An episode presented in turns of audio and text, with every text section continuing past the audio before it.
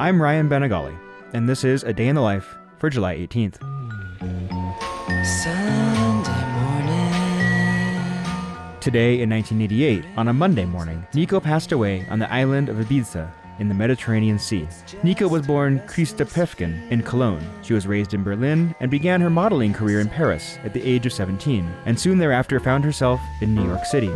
She developed what has been called the ice goddess look, appearing on the pages of numerous fashion magazines. And in 1962, Nico adorned the cover of the album Moonbeams by the Bill Evans Trio.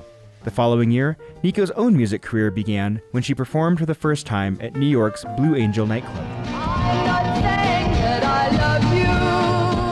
Her first single, titled I'm Not Sayin', was recorded in 1965 with Rolling Stones guitarist Brian Jones, and soon thereafter she was introduced to Bob Dylan, Paul Morrissey, and Andy Warhol. Warhol immediately saw Nico as the perfect femme fatale for the Velvet Underground.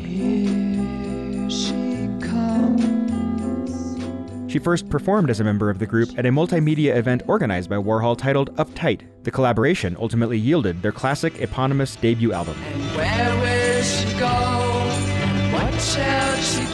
Nico became a solo artist with the release of her album Chelsea Girl in 1967. Everybody will help you. The album had contributions from members of the Velvet Underground and included a song by Bob Dylan. Some believe that Dylan wrote Visions of Johanna as a tribute to Nico. The ghost of electricity howls in the bones of her face.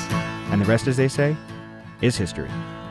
Where these visions of Johanna. A Day in the Life is a production of Critical Karaoke, brought to you by the Idea Space at Colorado College, exploring ideas through the visual arts. Find out more at criticalkaraoke.com.